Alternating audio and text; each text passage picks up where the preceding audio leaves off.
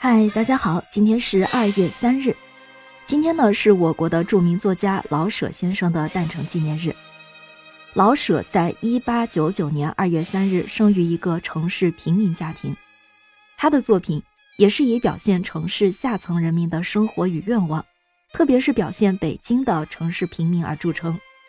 他创作的《四世同堂》《龙须沟》《15贯》《茶馆》《方珍珠》等作品深受广大读者喜爱，而小说《骆驼祥子》更是他的代表作，不仅被搬上荧幕，还被翻译成多种文字。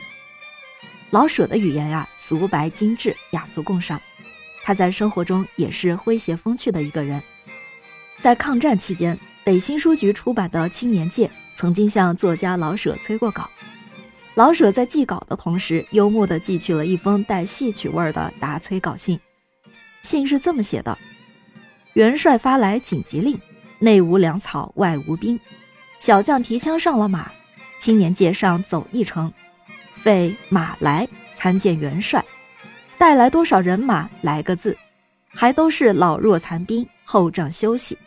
得令正是旌旗鸣鸣，杀气满山头。还有一次，老舍家里来了许多青年人，请教怎样作诗。老舍说：“我不会写诗，只是瞎凑而已。”有人就提议了，请老舍当场瞎凑一首。老舍就来了这么一首：大鱼洗星海，长虹万籁天，兵营成蛇我，碧野临风眠。老舍随口吟了这首别致的五言绝句，寥寥20字，把8位人们熟悉并称道的文艺家的名字瞎凑在了一起，形象鲜明，意境开阔，余味无穷。青年们听了无不赞叹叫绝。诗中提到的大禹就是孙大禹，是现代诗人、文学翻译家。洗星海呢，就是冼星海，是人民音乐家。高长虹是现代名人，万来天是戏剧电影工作者，冰莹及谢冰莹是现代女作家，而程舍我就是曾任重庆新蜀报的总编辑。毕野呢是当代作家，林风眠是画家。